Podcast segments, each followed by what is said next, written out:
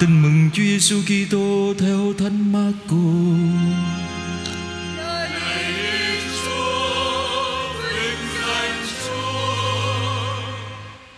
Khi ấy Đức Giêsu đem các ông Phêrô, Giacôbê và Gioan đi theo mình. Người đưa các ông đi riêng ra một chỗ chỉ mình các ông thôi, tới một ngọn núi cao, rồi người biến đổi hình dạng trước mắt các ông. Y phục người trở nên rực rỡ, trắng tinh, Không có thợ nào ở trần gian Giặt trắng như vậy được. Và ba môn đệ thấy ông Elia Cùng ông Môsê hiện ra đàm đạo với Đức Giêsu. Bây giờ, ông Phêrô thưa với Đức Giêsu rằng, Thưa Thầy, Chúng con ở đây thật là hay. Chúng con xin dựng ba cái lều, Một cho Thầy, Một cho ông Môsê Và một cho ông Elia. Thực ra Ông không biết phải nói gì Vì các ông kinh hoàng.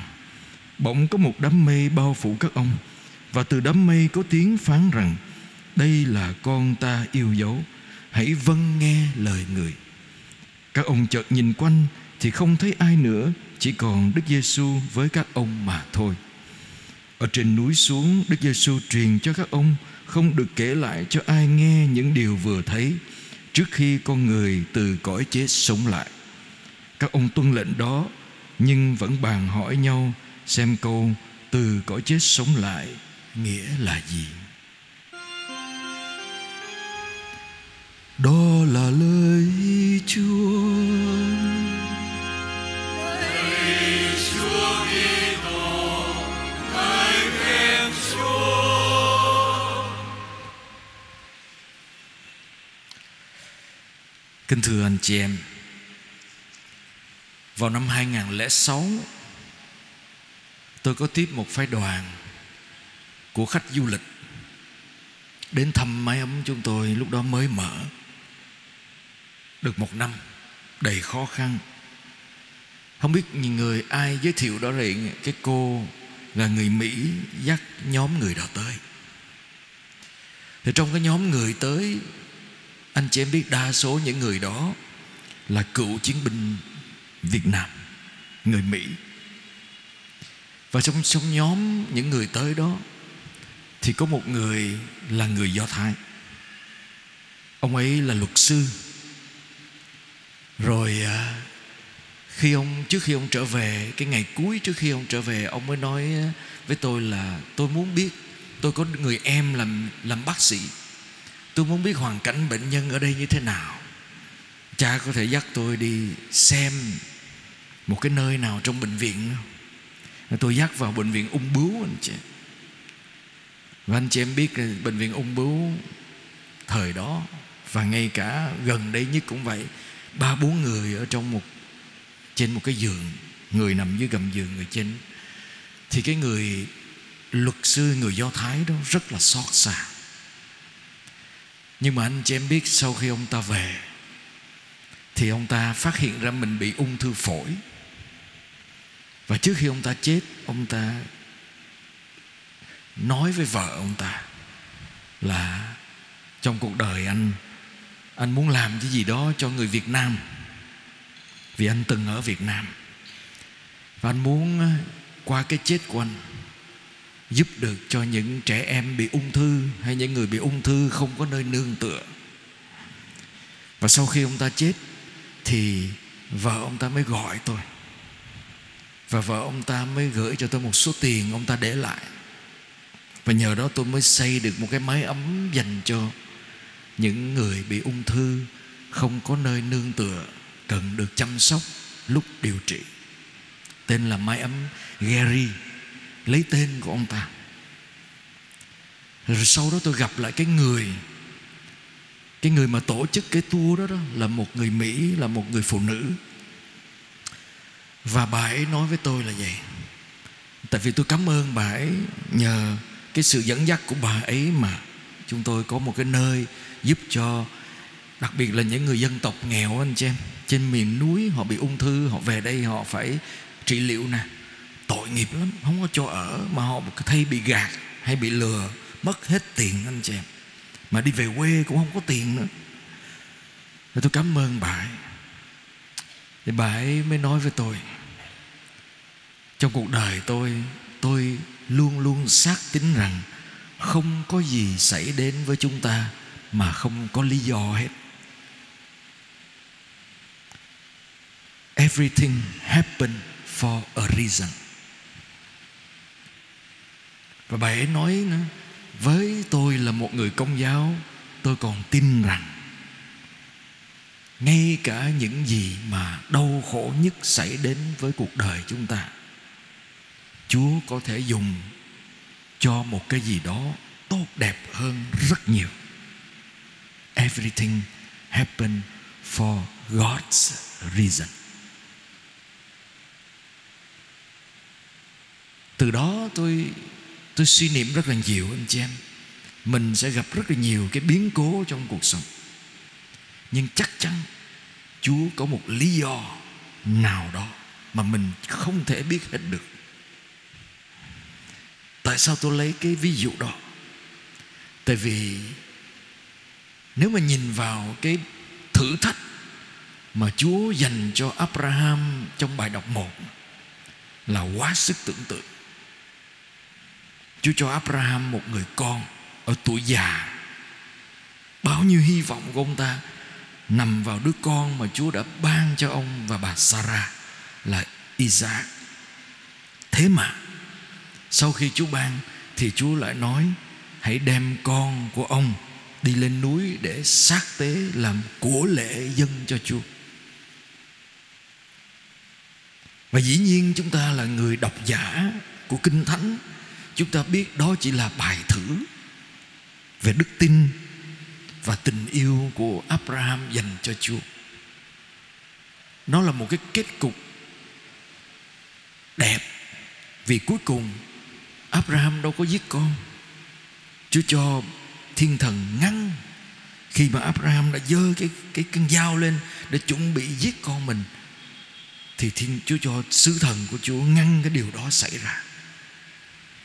Nhưng mà nếu mình đặt mình vào trong cái hoàn cảnh lúc đó, Mình sẽ làm gì anh chị em? Tôi nghĩ nơi Abraham là đầy đau khổ. Và thậm chí khi mà Isaac trên đường đi nói mình có củi rồi cha, mình có mọi thứ rồi, vậy thì cái lễ vật xác tế là cái gì? Abraham không nói được vì con mình chính là lễ vật mà Chúa muốn. Có một người bạn nào mà muốn bạn của mình phải dâng con cho mình không có một tình thương nào mà dám nói với một người à, vì mình thương người bạn đó nhưng mà mình muốn người bạn đó hãy chứng minh bằng việc là cho đứa con duy nhất cho mình mà cho bằng việc xác tế chứ không phải là bình thường và nếu mà mình bị đặt câu hỏi đó, mình được mời gọi cái điều đó, mình có dám làm không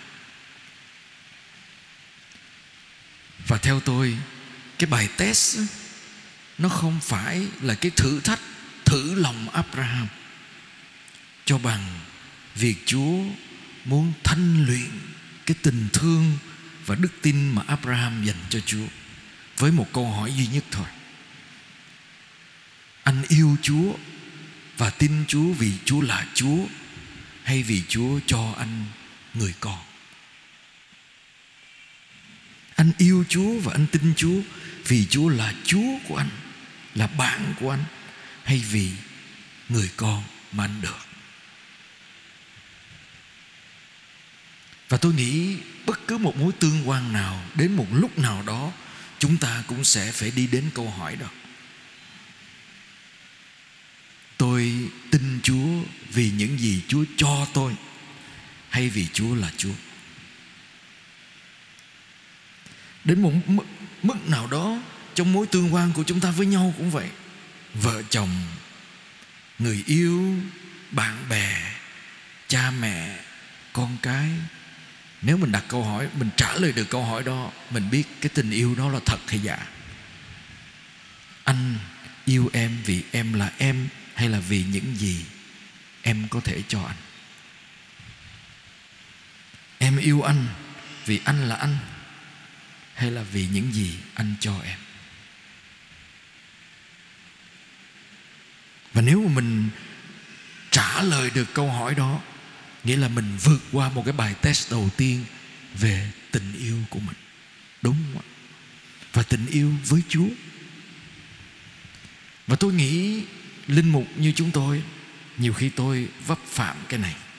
Chính tôi cũng gặp phải sai lầm. Nhiều khi mình đến với chúa vì những gì chúa cho mình. Và nhiều khi cách mình rao giảng với mọi người đầy cái lời hứa. Tin chúa đi sẽ được, tin chúa đi sẽ được, tin chúa đi sẽ có. Và rất là nhiều người mất niềm tin nơi chúa vì con tin chúa mà tại sao con không được? Tại vì tương quan của chúng ta với chúa chúa đến với chúng ta là vì mối tương quan, chứ không phải là vì chúa cái gì chúa có thể cho mình. Chúa cho mình cả cuộc đời của mình rồi, chúa cho mình sự sống rồi. Vậy nếu mà mình muốn chúa cho của cải, cho cái này cái kia nữa, để làm gì? Và giả sử như mình có những thứ đó, thì để được cái gì? Từ đó tôi mới đi đến câu hỏi thứ hai mà chúng ta thấy trong bài tin mừng này cũng nói, bài tin mừng vào đọc một phản phất cái điều đó. Và tôi muốn anh chị em nhớ cái điều này trong mùa chay để mình suy tư, mình cầu nguyện. Sáng nay tôi cũng có chia sẻ trong thánh lễ buổi sáng. Câu hỏi thứ hai là gì? Nếu mà chúng ta tin và yêu mến chúa là vì chúa là chúa của chúng ta, không phải là những gì chúa hứa và những gì chúa cho mình. Nhưng mà vì chúa là chúa của mình, là bạn của mình, là thầy, là cha mẹ của mình. Và nếu chúng ta yêu người, chúng ta yêu thương vì người đó là, chứ không phải vì những gì người đó có. Đó. vậy thì câu hỏi thứ hai là, chúng ta có sẵn sàng buông bỏ những thứ mà chúng ta không thể giữ để giữ những thứ những điều mà chúng ta không thể mất không. Tôi có sẵn sàng buông bỏ những thứ tôi không thể giữ để tôi có thể giữ những điều tôi không thể mất không. Câu hỏi này nó hơi hơi khó, nhưng mà anh chị em suy nghĩ như vậy. Ví dụ như ví dụ như tôi có một người bạn, tôi có một người yêu, hay tôi có cha, có mẹ, tôi có thể, tôi có thể từ chối. Nếu tôi là cha của một đứa bé ừ, tôi có thể thay đổi cái hiện trạng tôi là người có đứa con hay không? Không thể nào. Cho dù tôi chối bỏ con tôi tôi cũng không thể nào từ chối cái sự thật là tôi đã làm cha. Đúng mà nhưng vấn đề ở chỗ này, nhưng tôi có thể không phải là một người cha thực thụ nếu tôi không dành thời gian và chăm sóc, lo cho con của tôi. Tôi lấy một ví dụ cụ thể, tôi có một người bạn thôi anh chị em. Anh ta đang làm việc cho rất là, lương rất là cao và có một vị trí thâm niên trong chính phủ Hoa Kỳ. Rồi dĩ nhiên anh có đứa con ở cái tuổi cũng khá lớn rồi. Và năm kia, có dịp tôi gặp lại anh ta, tôi tôi nghe nói anh đã nghỉ việc. Anh nói mình về hưu non cái tự nhiên, theo bản tính con người mà mà nói, trời ơi, anh còn có mấy năm nữa về hưu. Rồi anh đang có vị trí tốt như vậy. Tại sao anh nghĩ mất hết bao nhiêu cái lợi lộc, cái lợi ích, cái lương hưu và nhiều thứ khác? Mà cuối cùng anh nghỉ hưu sớm thế. Không ráng thêm vài năm nữa thôi. Và anh nói như vậy mình à, quyết định nghỉ. Tại vì con của mình mình già rồi cha. Mình không có nhiều thời gian dành cho con. Bây giờ vì cái vị trí này mình phải đi làm suốt. Mình không có hiện diện với con mình được. Mà nó đang lớn tuổi lớn. Nó mới có bốn, năm tuổi thôi. Nó cần người cha ở bên cạnh nó. Nó cần người chăm sóc nó, nói chuyện với nó để nó hiểu tình cha con. Mình có thể đi làm, mình có thêm nhiều tiền, nhưng mà mình không có thời gian với nó. Và tưởng tượng như mấy năm nữa mình già, mình về hưu, con mình nó lớn, nó ra khỏi cuộc đời của mình, thì cuối cùng mình không có vợ cho nó. Nên mình quyết định thôi nghèo một chút mất nhiều cái lợi ích. Nhưng mà mình không hối tiếc vì mình dành thời gian cho con của mình. Và đối với tôi, cái câu trả lời của anh ta cho tôi hiểu được thế nào là tôi có thể bỏ, buông bỏ điều tôi không thể giữ, để tôi giữ điều tôi không thể mất đúng đó. nghề của mình, tiền của mình mình có đó, mình có giữ được không? Thưa không. Một ngày nào đó nó sẽ hết. Là người cha. Mình có thể mất vị trí của người cha trong lòng đứa con không? Thưa có thể. Và mình không được mất nữa. nhưng mà tôi muốn dùng cái ví dụ đó để hỏi anh chị em anh chị em để ý. Abraham, khi chuẩn bị giết con mình, Chúa làm cái gì? Chúa ngăn cản. Vì Chúa không muốn Abraham mất đứa con duy nhất của ông ta. Nhưng Abraham tin rằng Ngay cả việc mình phải mất con, Vì Chúa, mình cũng sẵn sàng. Abraham sẵn sàng buông con mình ra khỏi cuộc đời. Vì đức tin và tương quan với Chúa. Tuy nhiên Chúa không để điều đó xảy ra. Đúng không ạ? Chúa không để điều đó xảy ra. Nhưng Abraham đã làm được điều đó. Abraham không thể mất Chúa. Và có lẽ Abraham hiểu được rằng ông không thể giữ con mình. Nhiều người cha, người mẹ anh chị em nghĩ rằng mình có thể giữ con mình. Không giữ được đâu. Mình là cha là mẹ, Mãi mãi là cha là mẹ. Nhưng để mình giữ con mình theo ý mình, Trong vòng tay của mình, Theo cách của mình muốn Áp đặt nó, Tôi nghĩ không được. Nhiều khi từ từ nó sẽ oán hận nhiều hơn Là nó thương mình. Nhiều khi chúng ta nghĩ rằng Mình sẽ hy sinh Cái sự hiện diện của mình Để kiếm nhiều tiền để về cho nó để cho nó phải tự hào vì nó có người cha, người mẹ thành công. Không được đâu. Vì mình làm như vậy, mình có thể có tiền cho nó nhưng mà tiền không giữ được. Nhưng mình mất vị trí và căn tính của người cha, người mẹ với con mình. Mình cũng vậy thôi anh chị em, làm con cũng vậy. Mình không thể thay đổi được. Vị trí mình là con trong gia đình. Mình có thể chối bỏ cha mẹ mình, nhưng mà mình vẫn là con nhưng mà mình có thể đánh mất mình là con với cha mẹ của mình nếu mình không sống đúng cái nghĩa là con. Bây giờ tôi mời gọi anh chị em suy tư cái điểm thứ hai. Chúa làm gì? Chúa có giữ chúa có giữ lại mạng sống của chúa không? Tại sao vậy? Trên thập giá, chúa không ngăn cản. Chúa ngăn cản abraham giết con của mình, nhưng chúa không ngăn cản con người giết con một chúa. Sao lạ vậy? Vì sao anh chị em? Và xong suy tư của tôi tôi nghĩ một điều này vì sao chúa thương chúng ta đến mức Chúa không giữ mạng sống của mình.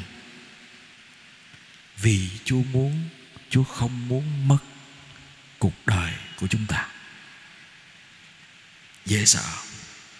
Chúa dư sức để giữ lại mạng sống của mình. Chứ không phải như mình Mình không có thể giữ cuộc sống của mình. Nhưng Chúa không giữ lại mạng sống của mình. Vì Chúa quá thương chúng ta, Chúa không muốn mất chúng ta. Chúa buông bỏ cả mạng sống của con một Chúa để Chúa có thể giữ. Điều chúa không thể mất là gì? Là chúng ta, là con người mà chúa yêu thương. Dễ sợ vậy thì tôi mời gọi anh chị em, cái biến cố chúa biến hình trên núi đó, nói lên cái gì? Đơn giản là Chúa mời gọi chúng ta nhìn vào con một Chúa. Tin vào Chúa và hãy vâng nghe lời người. Hãy đi với Chúa đến thập gia để hiểu được Chúa can đảm với đau buồn mà sẵn sàng đánh mất mạng sống của mình, buông mạng sống mình ra. Vì Chúa không thể mất cuộc đời chúng ta chúng buông bỏ cuộc đời của Chúa để giữ lại cuộc đời của chúng ta. Tôi dừng lại ở đây để mời gọi anh chị em dành thời gian suy tư trong hành trình một tuần lễ của mình hay suốt mùa cháy đó. Một, Có bao nhiêu thứ tình yêu của tôi dành cho ai đó là vì người đó là, chứ không phải vì những gì người đó cho tôi.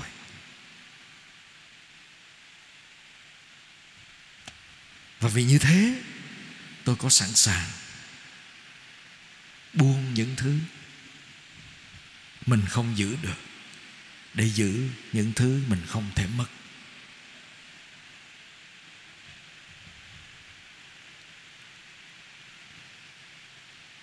Có để cho chúa ôm lấy tôi. Hiểu được rằng chúa đánh mất mạng sống mình vì tôi và rồi từ đó mình cật vấn bản thân mình, anh chị em, đặt câu hỏi, có khi nào tôi đang ráng níu giữ cái thứ mà không cần thiết cho cuộc đời tôi? Và vì nó, tôi có thể mất những thứ mà sau này tôi sẽ hối hận không?